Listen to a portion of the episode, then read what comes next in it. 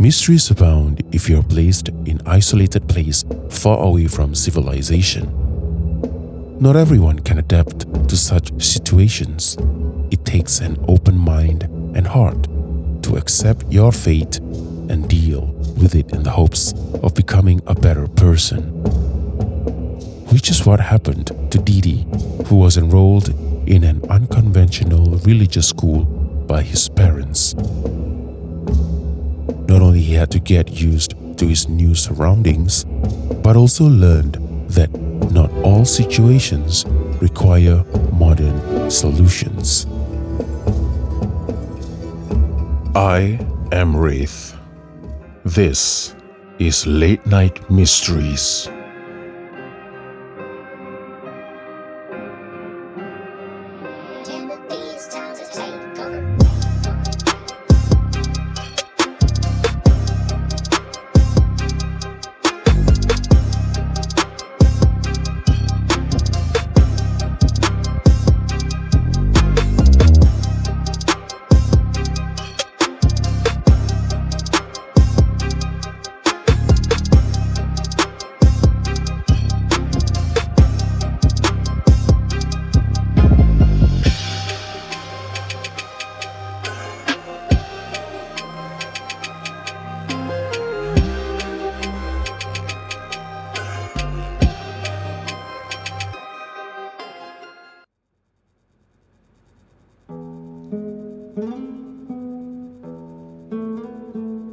Didi looked up from the Holy Quran he was reading, closing his eyes as he tried to memorize the passage by heart. His body perfectly still as his lips moved about silently, trying to keep the short verses in his memory. Hey, Didi! Remy and I going fishing, you know. Want to join? Here, I even got you a new rod. Lutfi's grinning face appeared by the opened door of the hut. It's hard to say no to him, as his enthusiasm could be quite infectious at times. Didi closed the holy book in front of him with a sigh. Here, he was trying his best to live up to his promise to his mother, and yet, the distractions this place offered sometimes is triple that of his previous school, where he was kicked out for being too entrepreneurial by selling cigarettes to his schoolmates. Wow, when did you find the time to carve out fishing rods for me? Shh! This one is from Ustaz Wadi's storeroom. We'll return it back at the end of the day. He won't know it's missing. Didi slipped on his slippers and closed the door of the hut behind him. He looked around. There were several similar huts like this scattered around the area. Served as lodgings for the students, most of it was deserted as the occupants had gone home to be with their families for the term break. He chose to remain at the hut with Lutfi and Remy, as he knew his own parents would be in Europe at this time of the year for another business meetings, so it seemed pointless to go home to an empty house.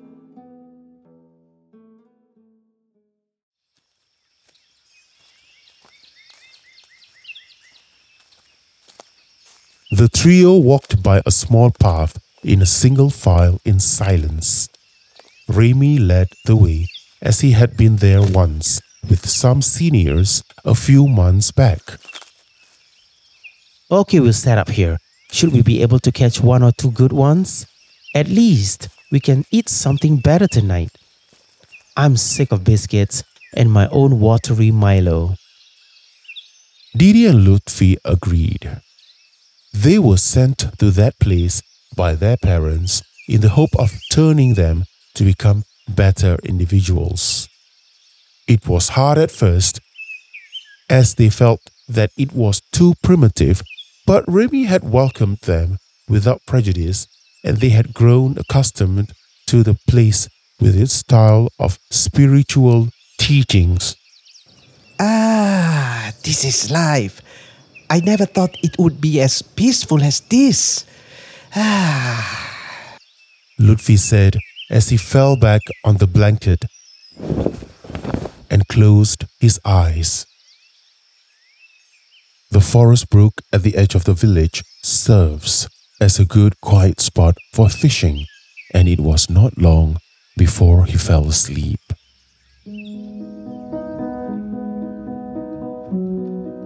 Didi and Remy stayed by their rods near the brook, talking softly.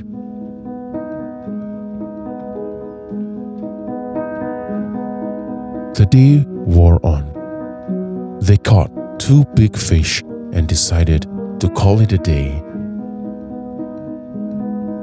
On the way back, they stopped at a nearby village for some oil and matches.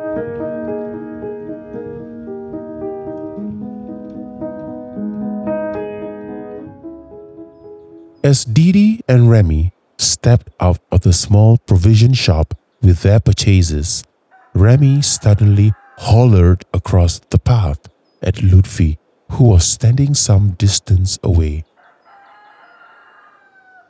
Oi, Lutfi! Who are you talking to? Come on, let's go back. It's getting late.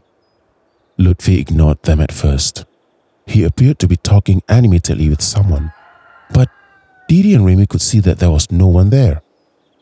Losing patience, Remy whistled loudly to get his attention, and Lutfi finally looked at them.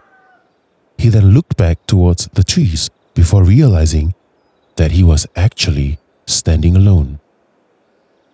He quickly walked to them, smiling sheepishly, but did not say anything.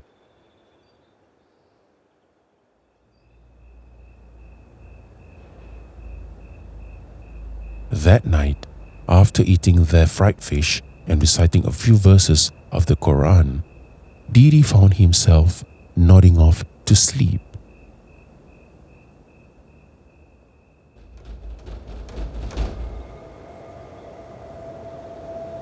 He awoke at midnight with a start when he heard the sound of their window pane crashing inwards, blown by a strong gust of wind. Remy was also jolted awake, and they both stared at each other before realizing that Lutfi was not at his usual place. He was huddled underneath the open window with nothing to protect him from the cold wind that blew in. Ish, this Lutfi. He really could sleep through an explosion. He rolled all the way here and still could not hear the windows crashing in. Remy complained as he leaned over Lutfi's sleeping form to close the window above him. He peered out into the darkness and seemed to hesitate for a while before he quickly shook his head and slammed the windows shut.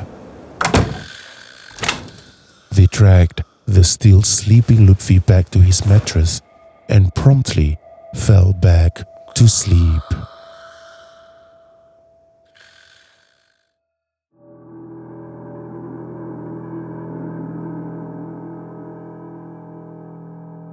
Somewhere in the wee hours of the morning, Didi was roughly awakened again. This time, Remy had a grim look and he was holding a torchlight in one hand and a kitchen knife in another. The door was wide open and Lutfi was gone. Wake up! Lutfi is missing! Huh? Where did he go? Eh? Eh? What's with the knife? You going to a gang fight? You never know. Here, hold this. Where do you even get these things? Didi exclaimed as he examined the sturdy piece of wood the size of a baseball bat that Remy had shoved at him. Shh! Don't ask so many questions. This is for my protection. Come on, let's go find Lutfi. They crept out of the hut and stepped into the darkness. Guided by the feeble light of Remy's torchlight, they scanned the surrounding area, the winds through the trees giving off creepy vibes.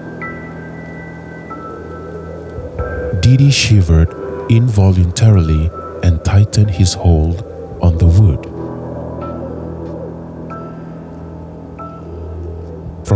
The darkness, Ustaz Wadi appeared, making Didi and Remy gasp loudly in fright.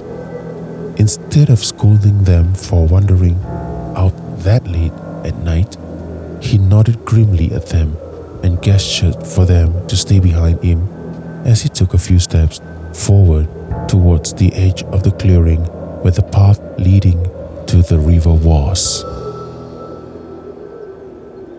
He recited a few chosen verses from the Quran and the strong winds stopped.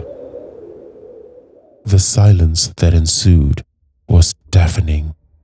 He called out Lutfi's name, and true enough, both Didi and Remy saw Lutfi at the foot of the path. He was alone. Ustaz Wadi called his name a second time, and Lutfi turned.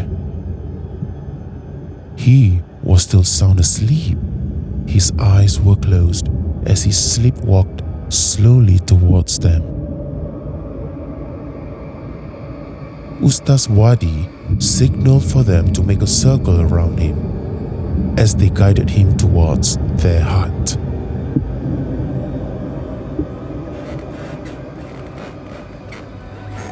As he reached the steps, he collapsed.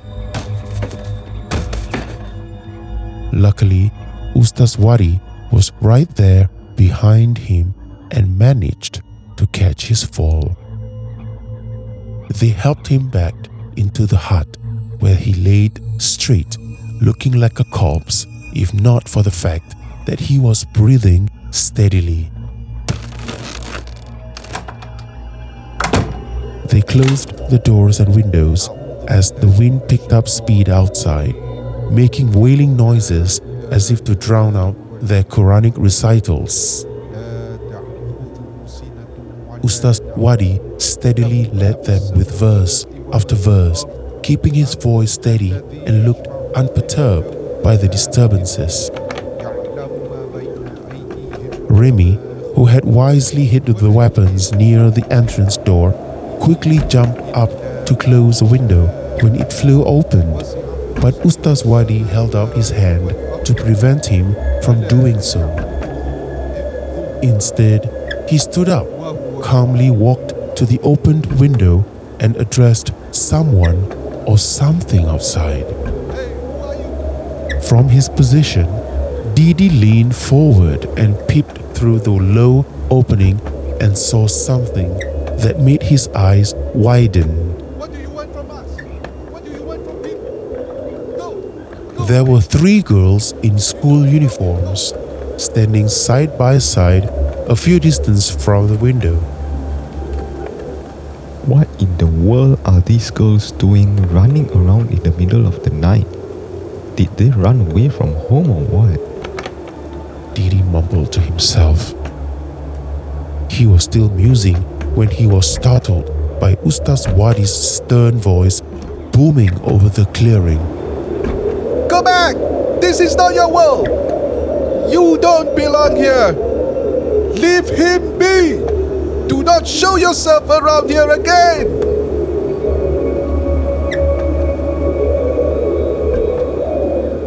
It was then that Didi realized that there was something peculiar about the three schoolgirls. Something that had deceived his eyes earlier. He saw that their uniforms were dirty, tattered, and torn. Their hair appeared raggedy, and their eyes were dark, hollow, and soulless. They stood there, staring at Ustaz Wadi before turning slowly, walking towards the trees, and disappeared into the darkness. Didi turned and caught Remy looking at him. He too had seen the girls and placed his fingers to his lips, indicating that it was wise not to talk about this now. Both of them looked up at Ustaz Wadi, closed the window, and returned to sit cross-legged on the floor with them. Lutfi had turned to his side and slept on, blissfully unaware of the drama that had occurred around him. They had taken a liking to Lutfi. Next time, if you want to venture into the forest behind, first recite Quranic verses which I taught you. This world does not belong to men alone. Also, if you want to use my fishing rod, at least have the courtesy to ask. He explained as Remy turned red at being subtly told off for taking someone else's belongings without permission. Uh, I'm sorry, Ustaz. I won't do it again next time. Do, do you think they'll be back? I actually saw them earlier tonight, but I thought they won't be doing anything apart from blowing the window open. Remy asked, giving a weak attempt at changing the subject, although the position he asked was fairly legit.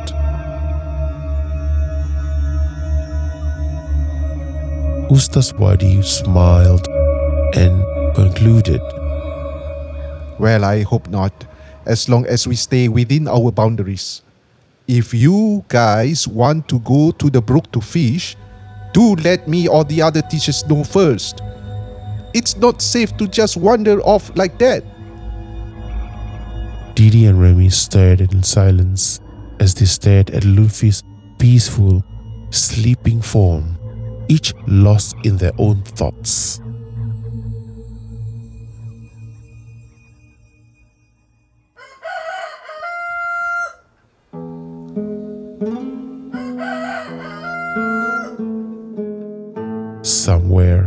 The distance, a rooster crowed, indicating an end to their unforgettable night.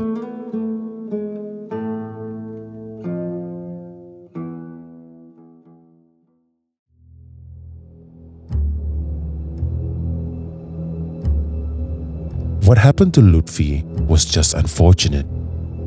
He did attract the wrong kind of attention, although he never asked for it.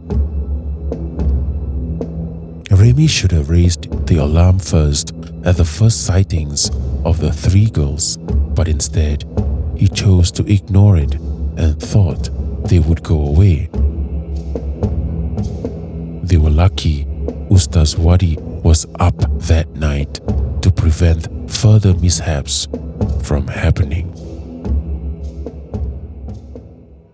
I am Wraith. Once again, thank you for listening, and I'll see you in the next podcast.